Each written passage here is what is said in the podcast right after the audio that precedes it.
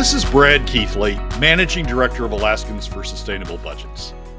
Welcome to the weekly top three, the top three things on our mind here at Alaskans for Sustainable Budgets for the week of January 2nd, 2024.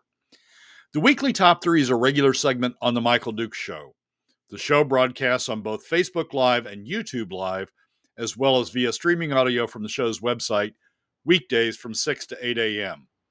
I join Michael weekly in the first hour of Tuesday's show from 6:10 to 7 a.m. for a discussion between the two of us about our three issues. We post the podcast of our discussion following the show on the Alaskans for Sustainable Budgets Facebook, YouTube, SoundCloud, Spotify, and Substack pages, also on the Alaskans for Sustainable Budgets website, as well as the project's page on national blog site, medium.com. You can find past episodes of the weekly top three also at the same locations. Keep in mind that in addition to these podcasts, during the week, you also can follow and participate in the discussion with us of these and other issues affecting Alaska's fiscal and economic condition by following us on the Alaskans for Sustainable Budgets Facebook page and through our posts on Twitter. This week, our top three issues are these. First, we discuss a big story coming out of the governor's proposed budget documents that we think others are missing. Second, we explain why we think Governor Dunleavy has just given up on trying to resolve the state's budget problems and violated state statutes in the process.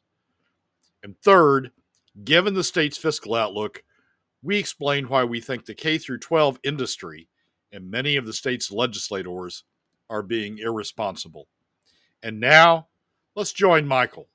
I did see a headline right before I left for vacation that basically said uh, uh, governor's budget is still not enough, which of course we knew was going to happen. But you're going to give us the rundown today. Um, I suppose we should get started um, and uh, and see what uh, what's what with the weekly top three. We're going to start off with uh, um, the story we've all been missing. Brad, go ahead and hit us with number one. Let's get uh, let's get cranking. Let's just do it, man. Let's just do it. Well, there have been a lot of stories about the budget, mostly about uh, what's in the budget uh, and and some dive into detail of of the various proposals that the budget contains, or in the case of the K through 12 industry, uh, the budget doesn't contain. Um, but I think I think they're missing those stories are missing um, uh, uh, the big picture. I mean, basically, they're focusing on the trees and they're missing the forest uh, as a result of uh, of looking at the trees. And here's here's what the forest tells us. There's there's there's really two big stories in the budget that haven't been reported yet, and they both have to do with volumes. They both have to do with production volumes. The first story is that for the first three years of the budget, uh, production volumes are down a lot from uh, from what was projected uh, last spring. The story most people have seen is prices are up, so revenues are up, um, and so the supplemental PFD that people have been talking about is going to be fine uh, because prices are up at the level that uh, that that would kick in the supplemental PFD. But what those stories have missed is that volumes are down a lot, um, and as a result, revenues aren't up as much as as as those who are focusing solely on price think they are. Uh, when the budget was set, it was set. We've talked about this before, but it was set in tranches. It's called it, has been called a waterfall budget because it fills up to a certain level and certain things are covered, fills up to another level and certain things are covered, fills up to a, a third level and um, and the supplemental PFD uh, kicks in. In the in the in the spring forecast and in the budget as it was set up, the level at which the supplemental PFD, uh, which could be as much as $500 per PFD, the level at which the supplemental PFD started kicking in was at $73, and it maxed out at the $500 at um, at $83 a barrel. And the and the fall forecast is predicting $83 a barrel. So everybody thinks, okay, everything's fine. The problem is because of the of the production drop, the supplemental PFD doesn't start kicking in until about $79 and it fills up slower and doesn't fill up completely until about $90 a barrel. And so we've got people writing stories saying, we're going to get the supplemental PFD because the the prediction is eighty three dollars a barrel. We're not. We don't get the full supplemental PFD until volumes hit, until until uh, revenues hit, until oil prices hit uh, ninety dollars a barrel. And I think I think people are just missing that story about what's going on with production volumes the the first three years. Dramatic drop, uh, really an unexplained drop uh, in the in the revenue forecast. So I think there's some stories, a lot of stories to be written about what's going on uh, with with what's going on with uh, production volumes, and and and we'll dig into that in uh, in subsequent uh, subsequent uh, shows. The other the other story, let me get them both out there quickly. The other story, the other story is after the first three years, there's a couple of years where volumes are production volumes are the same as forecast in the spring forecast. So there's not much change. But after about the fifth year, all of a sudden production volumes take off like crazy in the in the in the revenue forecast. Um, and and it's it they're assuming that Pikka hits and that uh, uh, NPRA that uh, that the Willow volumes start hitting uh, in the latter stages after about the five year mark, and and production volumes start taking off. And a lot of people have said, "Oh, yay! Production volumes are taking off. We're saved." Here's here's the interesting, the really interesting thing, and this is going to deserve a lot of attention. Production volumes are up by a lot in those last five years, but get this: petroleum revenues to the state are down, and they keep going down um, in those latter five years. So those people who say, like the governor has said, all we need to do is we need to get production volumes up and we're saved. That's wrong. Product uh, revenues are going down. There's a couple of things that are going on with that. One is we're we're getting a bigger conversion, I think, than than anticipated from what's called old, oil to new oil. New oil doesn't have much tax on it because that was part of of of the of the design of the uh, of the oil tax re- reform in the early two, 20 teens uh, to incentivize the development of new oil. And so it doesn't have as much tax as old oil. And we're getting a much bigger conversion from old oil, which is called non GVR oil for those who want to get into the acronyms, from not from old oil to new oil. Um, so production volumes are going up, but but the amount of old oil is going down, and as a consequence of that, uh, uh, production tax revenues are going down. And, and the other, go ahead. I'm sorry. Go ahead. Well, and, and, the, and the other thing that's going on out there is that the levels of investment, oil investment, oil industry investment, are much higher than than assumed in the spring revenue forecast. And, and so the allowable lease expenditures, which are a deduction from your tax base, um, uh, oil tax oil tax base, the allowable lease expenditures are going way up uh, in those latter years, driving production revenues down. So, you know, people who, who on this show and elsewhere have said, all we got to do is get Joe Biden to let us produce more oil and we're okay. That's not what's happening. We're producing more oil than we than we forecast by a lot. We're producing a lot more oil in the last 5 years by a lot. But oil tax revenues, traditional revenues to the state are going down because of because of those two factors. And you've uh, you've highlighted this with a couple of charts, and I know people on the radio can't see them, but you can go look at uh, Brad's uh, article in the Alaska Landmine, his part one article, and it uh, it deals with this and talks about this specifically. Uh, Brad, for a second here, if you want to uh, if you want to lay this out for us here, as you said, the production values all seem like they're going up, up, up, all the way out to twenty thirty three, and that seems like good news um, if you want to walk us through part of that before I jump sure. to the other chart that shows the uh, actual intake, the revenue. Sure. This is this chart shows the production forecast. The top two lines, the the light blue and the red lines, are uh, the, the, the fall 2022 and the spring 2023 uh, revenue forecast. The dark blue line, the line on the bottom in the first three years, is the new revenue forecast, the new production forecast from the fall of 2023, and it shows that reduction, that fall uh, in in production volumes uh, for the first three years from 24, 25, and 26. And then it shows in 27, 28 uh, that that the lines merge, and essentially the two forecasts are forecasting the same volumes. And then from 29 on, it the blue line, the dark blue line goes up dramatically higher than the red line. The blue lines from the most recent forecast. The red line is from the uh, uh, the uh, the spring forecast, and it shows the dramatic jump in production volumes uh, in those in those latter five years. So that's that's the that's the graphic depiction of what the what the numbers are telling us in terms of in terms of production volumes. And then we have the new chart, which, uh, excuse me, comes out here. And this one shows the actual drop in revenues, though, the impact. I mean, that's the thing. Everything in the short term, let me go back to the first chart again. In the short term, uh, it shows production values are lower than they projected by a significant amount. Um, almost uh, 10% lower over the next three years. Then it starts to equalize. This is for production and then goes way up. But the bottom line is is that in the long run, it means we actually am, are going to have less money in these next three years, and nobody seems to be talking about that.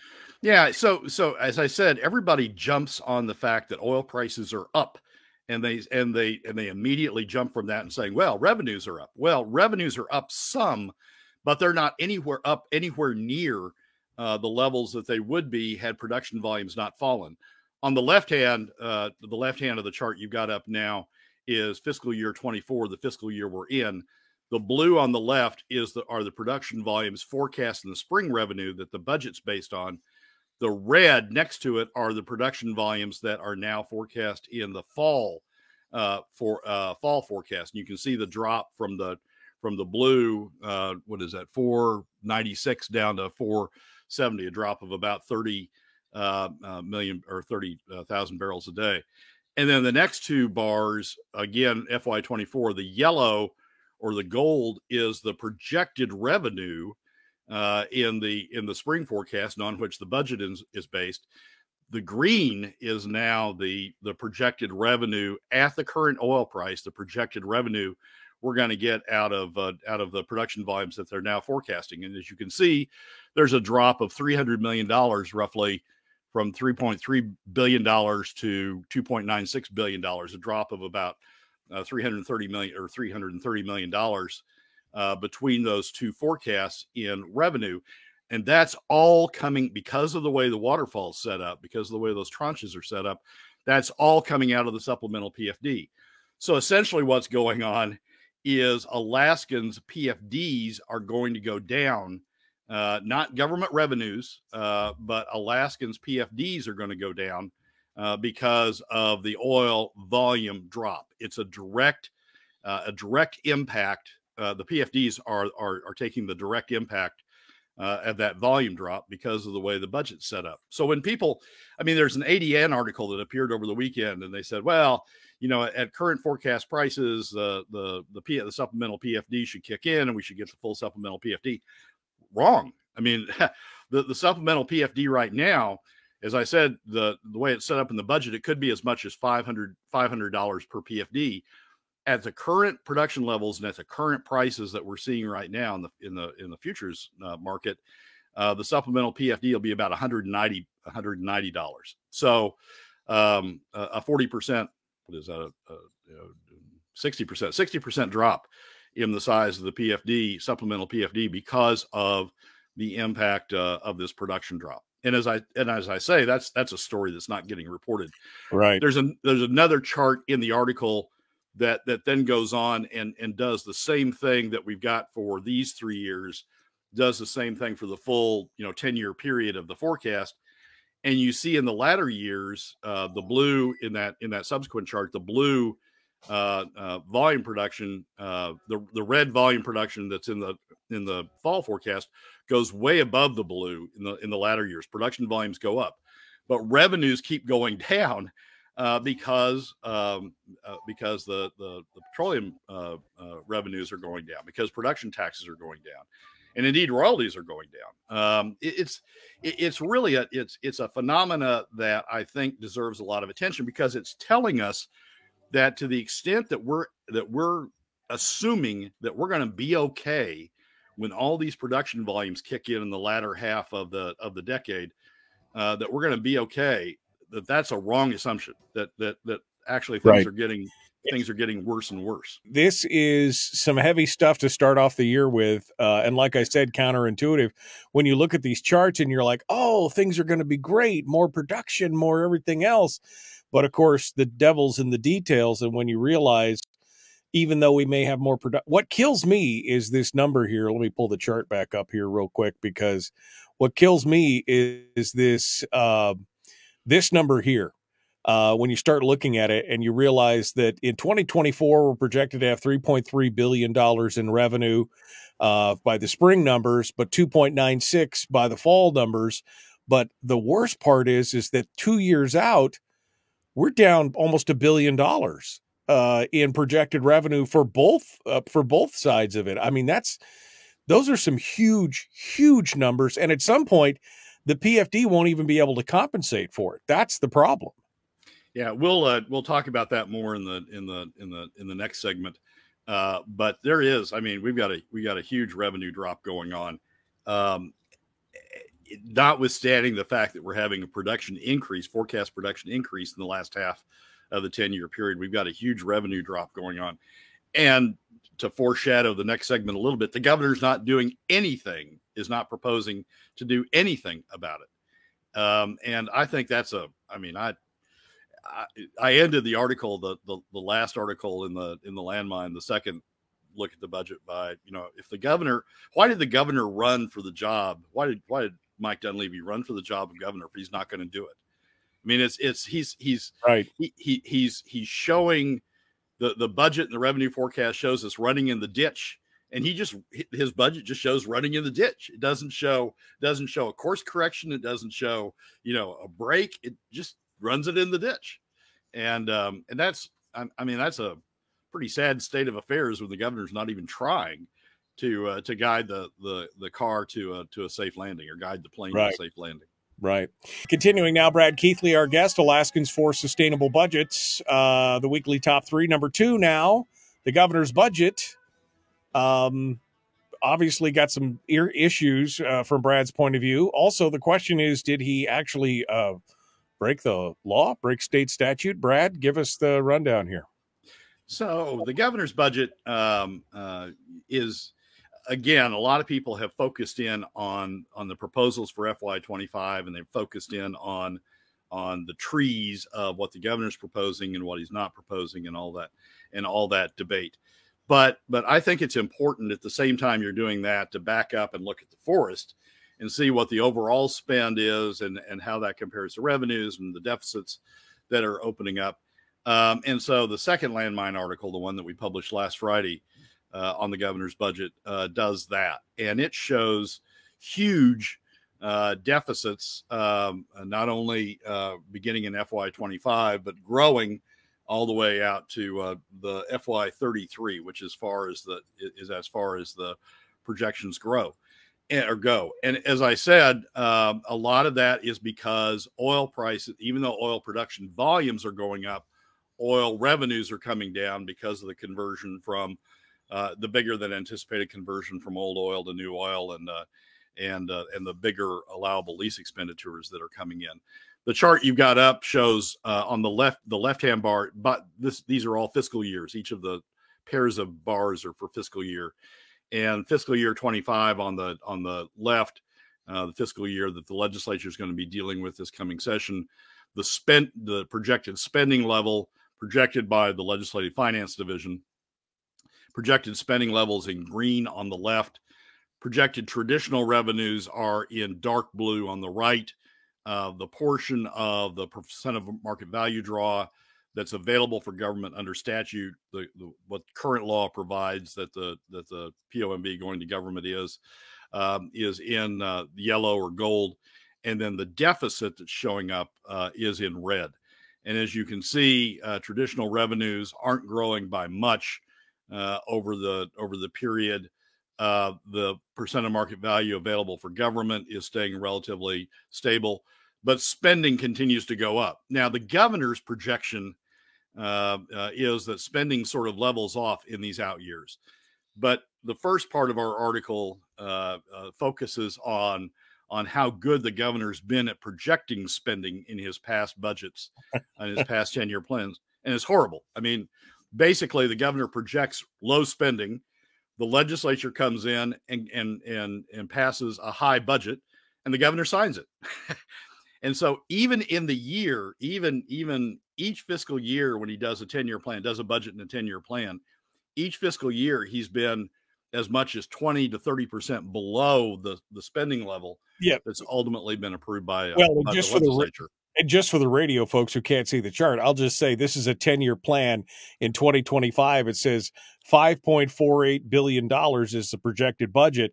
And in 20 in 2033 he says 6.64% is the projected budget. That barely makes up for the automatic escalators in because the budget goes up 100 uh, 100 almost 150 million dollars a year. If nothing changes a bomb went off and the legislature wasn't in session i mean it would go up 150 million dollars a year every year.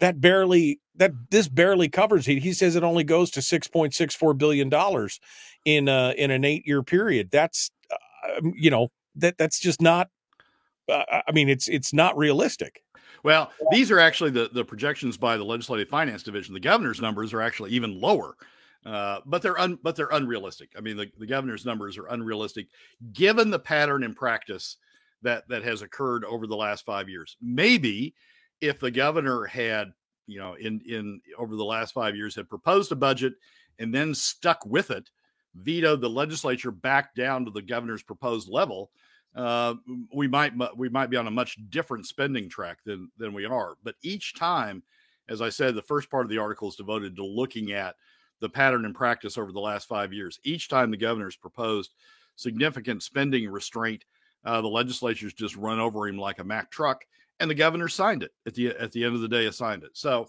there, there's no, I mean, there's no predictive value in what the governor says the spending levels are going to be anymore they're just his you know it's sort of like politically political signaling to uh to his base saying i'm i you know i'm proposing a low budget. I won't back it up when the time comes but i'm proposing a low budget.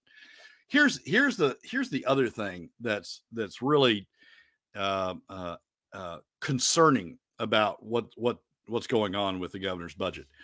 Here's what alaska statute says. As 3707020b2 says this in addition to the budget and bills submitted under A of this section, and that's the that's the the bills and the budget for the current fiscal year, the governor shall submit a fiscal plan with estimates of significant sources and uses of funds for the succeeding 10 fiscal years. In other words, the 10 year plan. The fiscal plan, the 10 year plan, this is statute, must, must balance sources and uses of funds held while providing for essential state services and protecting the economic stability of the state. Must balance sources and uses of funds. That means, you know, the sources of funds must balance with the uses of funds. You must, you know, you can't be showing uh, running deficits. You have to have some source of funds to fill in the deficits. For the last decade, we've used we used savings. That was the source of funds that filled in that balanced the budget for the last few years, uh, the governor's proposed various things uh, when he submitted a budget. Last year, we were going to have the carbon credits that were going to save us, and you know we're going to have billions and billions of dollars in carbon credits that we're going to that we're going to balance the budget. Whimsical, but nonetheless, at least the ten-year plan balanced because, as required by statute, because he filled in those revenues uh, to balance the budget. Here, here's the here's the really troubling thing. This year's ten-year plan get you the first three years balanced by filling in the deficits that we showed on the last chart by filling in the deficits with draws from the constitutional budget reserve. After those three years, the governor gives up. His 10 year plan shows deficits and it doesn't show any source of funds to balance against the uh, to balance against those deficits. There's no savings left we he he's drained the CBR. He proposes to drain the CBR the next three years to cover the deficits that that occur in those years. Um, there's no CBR left. There's no SBR, no statutory budget reserve. That's long since gone. He doesn't propose using permanent fund earnings as he did in an earlier uh, in an earlier year uh, to fill in the deficits. He doesn't propose taking the PFD down to PFD or POMV 50 50 as he did uh, in an earlier budget. He just He doesn't propose carbon credits. He just gives up.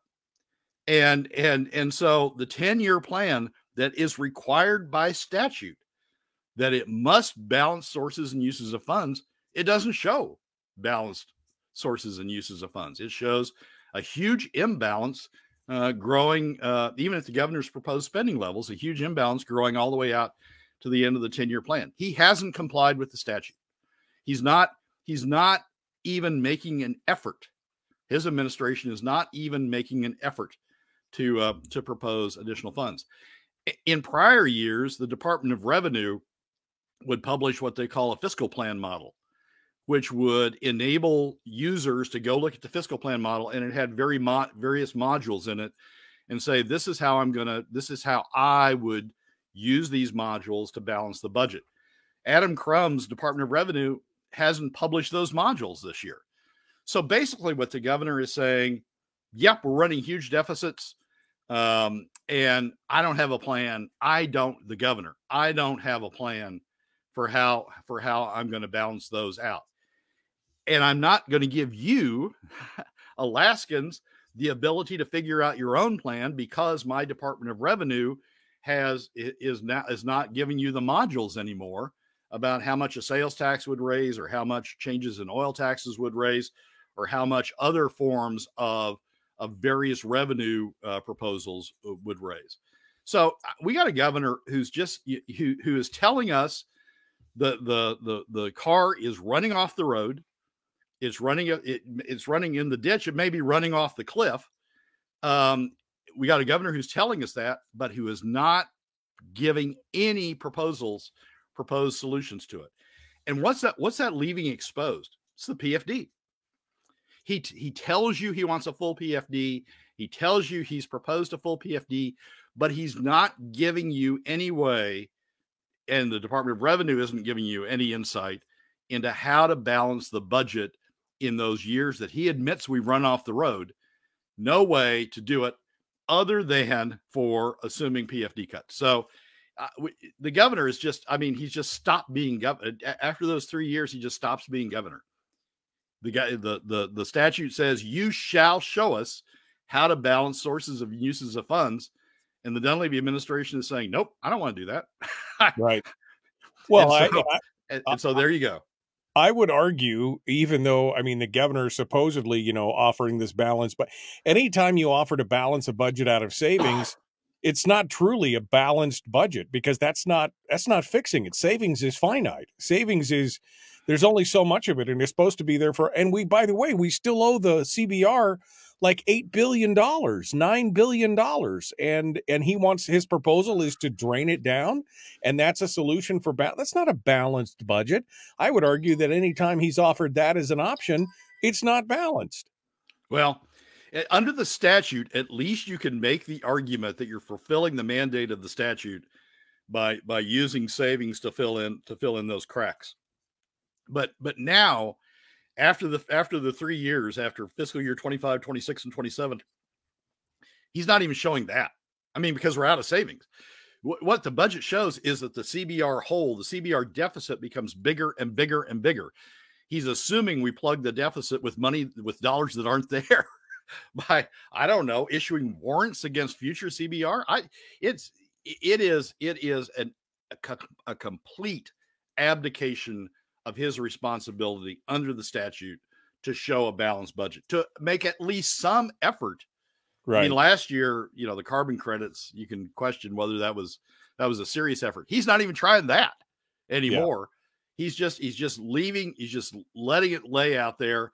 And in combination with Adam Crum not having the Department of Revenue show the module, show the options, if we if we changed oil taxes, if we if we if we had a sales and use tax like Ben Carpenter's proposed, not even showing those options out there.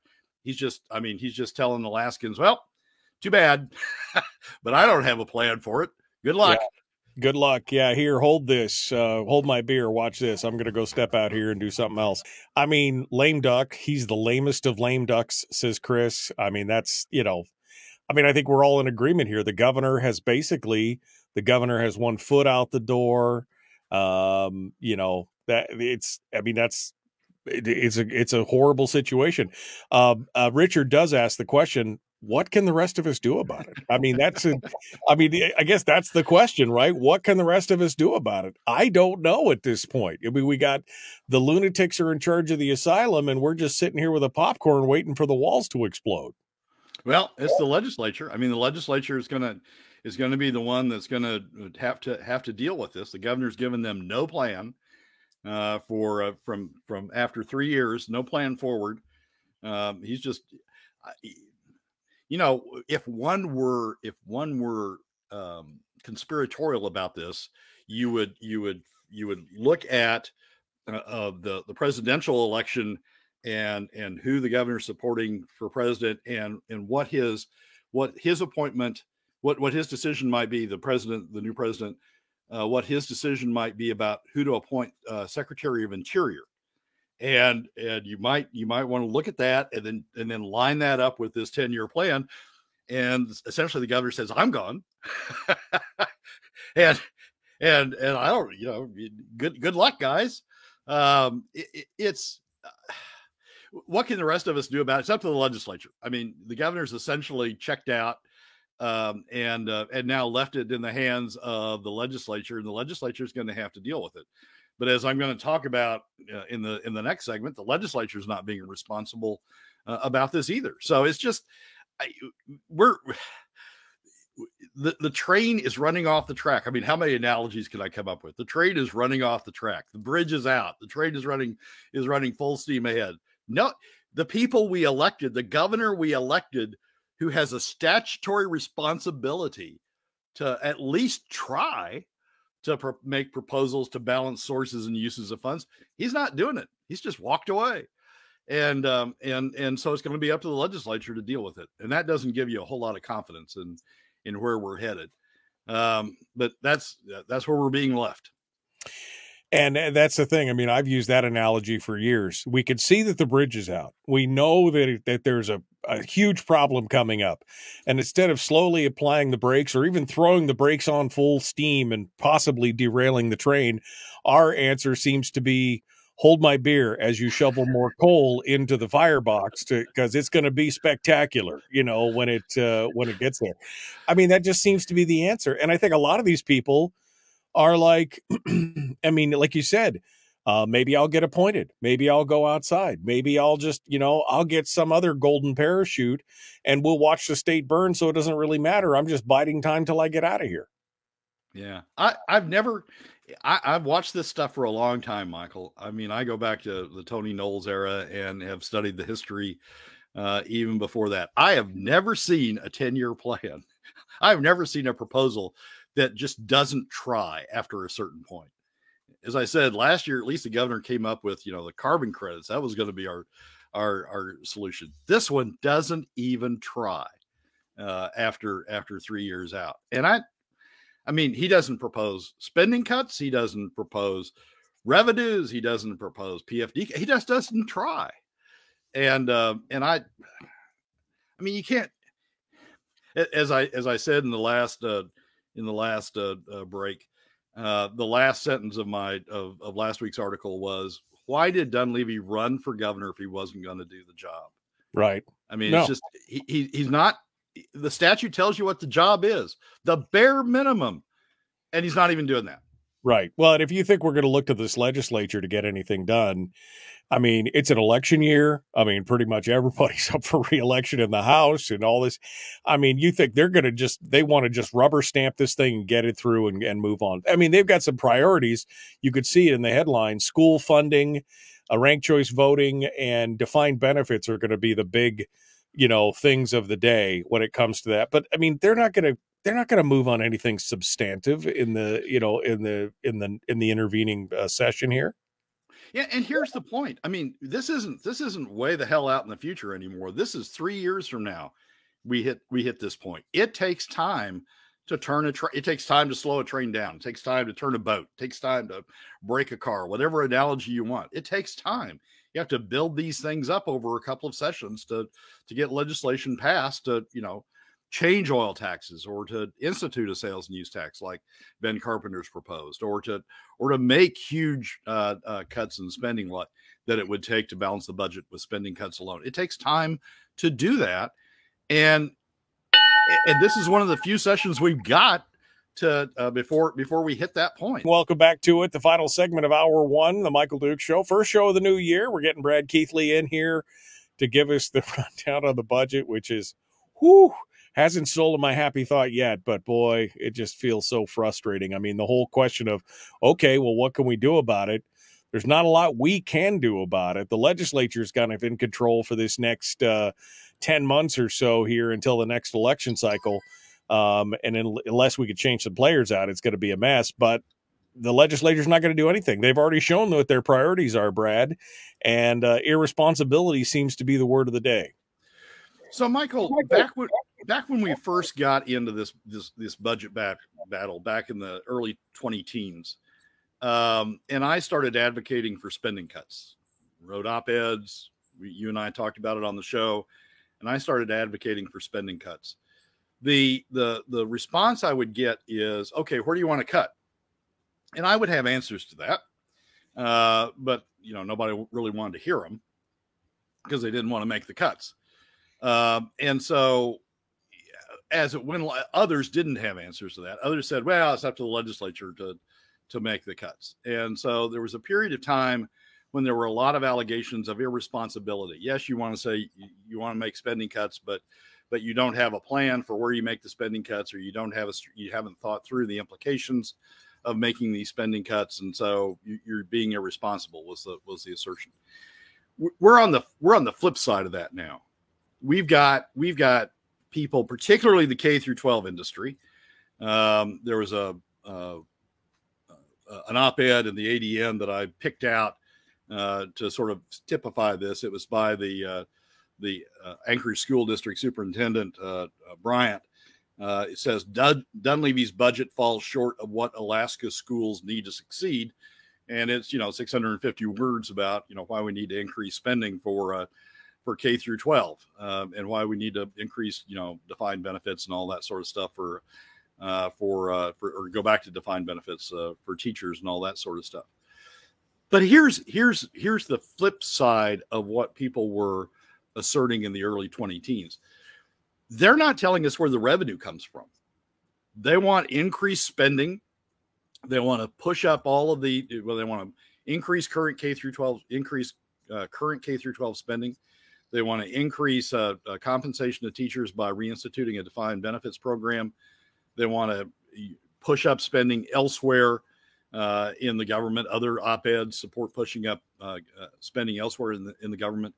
But you don't find in any of those, just just sort of like they claimed that that you couldn't find in the early 20 teens, you couldn't find any indication of where the spending cuts would would occur. People would talk about we need spending cuts, but but you never defined where the spending cuts would occur.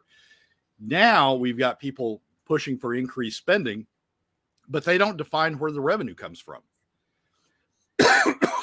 the implication is if you don't if you don't talk about it coming from someplace else the implication is that it comes from pfd cuts but they don't want to talk about that because they know pfd cuts have the largest adverse impact on the overall economy and they have and they are by far the costliest for 80% of alaska families.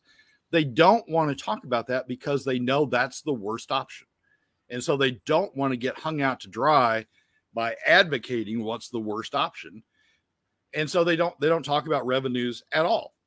And the consequence is we have all these people out there pushing for increased spending. Oh johnny needs more money. The teachers need more money. The state needs more money. We need more money for state employees.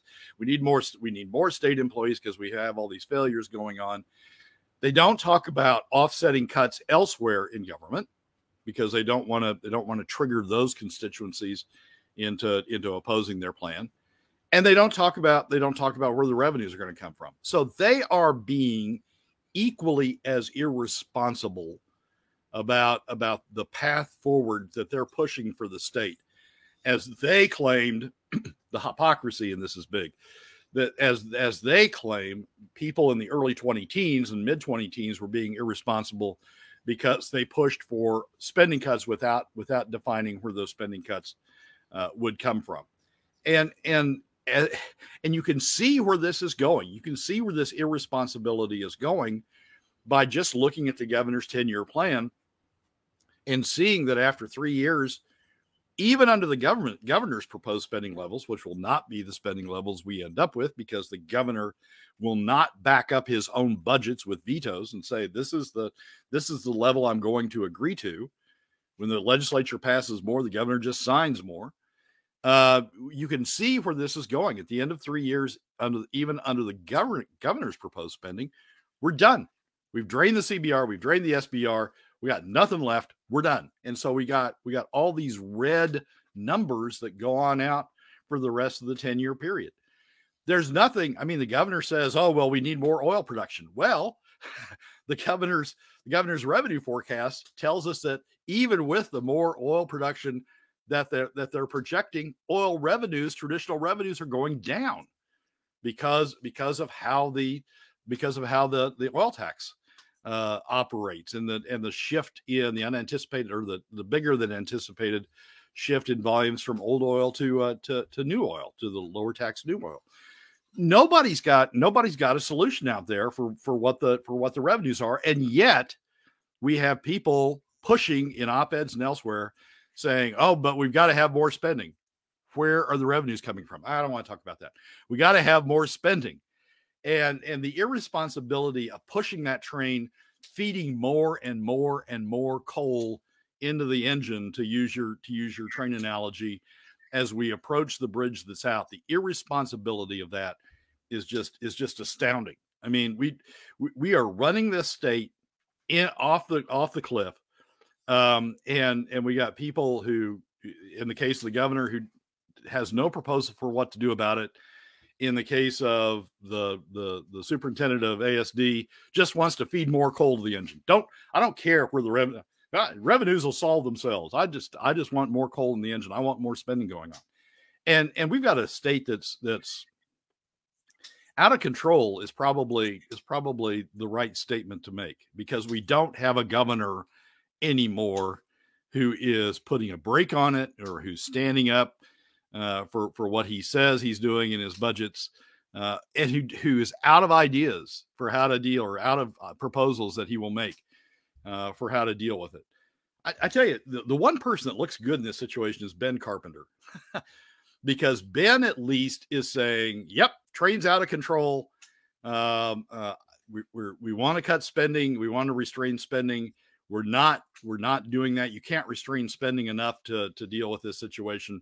Um, and so we've got to put we've got to deal with it through revenues. Don't want to deal with it through revenues, but we got to deal with it through revenues. At least he's standing up with a proposed solution. The rest of these jokers, I mean, the the other 59 or so in the legislature aren't. They're just saying, "Yep, out of control, uh, spending cuts." What spending cuts? Well, I don't know yet, but spending cuts. Or well, on the, on the other side, revenues. Well, and even if it's the PFD, again, looking at this in just the three year projections you're talking about there, once the CBR and the SBR is gone, it's all PFD cuts. I mean, there is no PFD. I mean, when we're talking about a billion and a half dollar deficit, two billion dollar deficit as we go down the road, that, that's all the PFD, and then more. Because nobody's come up with with substitute revenues. I mean, the, the irony of this, whoever writes the history of this period is going to have a field day.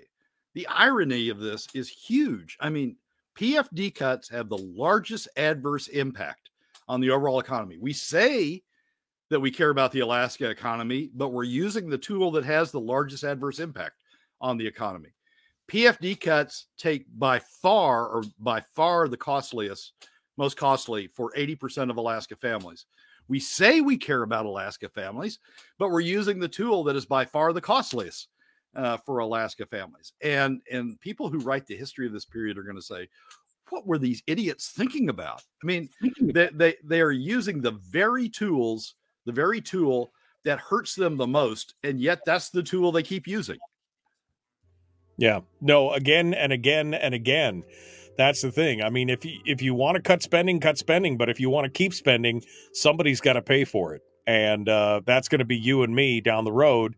Whether it's a full take of the PFD or a tax, or eventually the PFD and a tax because that's what's coming.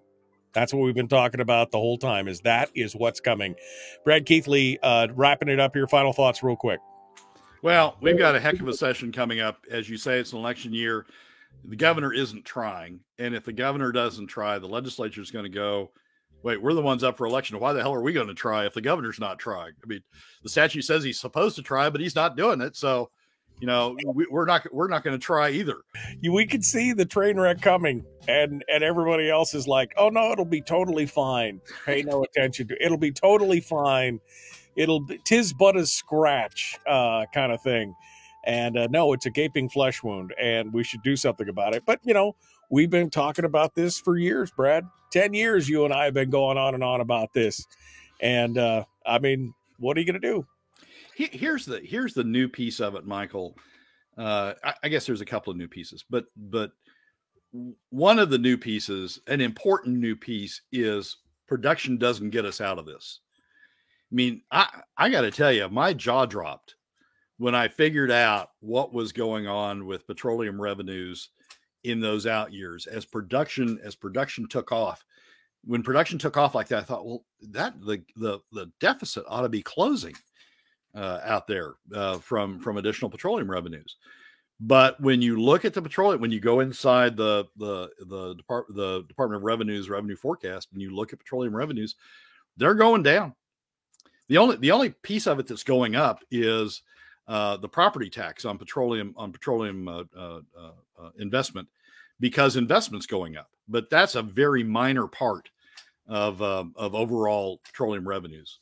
there's three components that make up 90% of petroleum revenues the corporate in, the, the petroleum corporate income tax uh, uh, royalties and production taxes and production taxes are going down so fast uh, that it's not even coming close to making up for the moderate increase uh, in royalties and in the uh, and in the petroleum uh, corporate income tax right um, and it's just and, and so you know when somebody if somebody gets on this program and says, "Oh, the solution here is increased production. It's Joe Biden's fault or whoever's fault it is uh, that we're not having increased production." But increased production would say the day. no, it doesn't. Look at right. your own look at your own revenue forecast. Revenues are going down even in the face of production increases.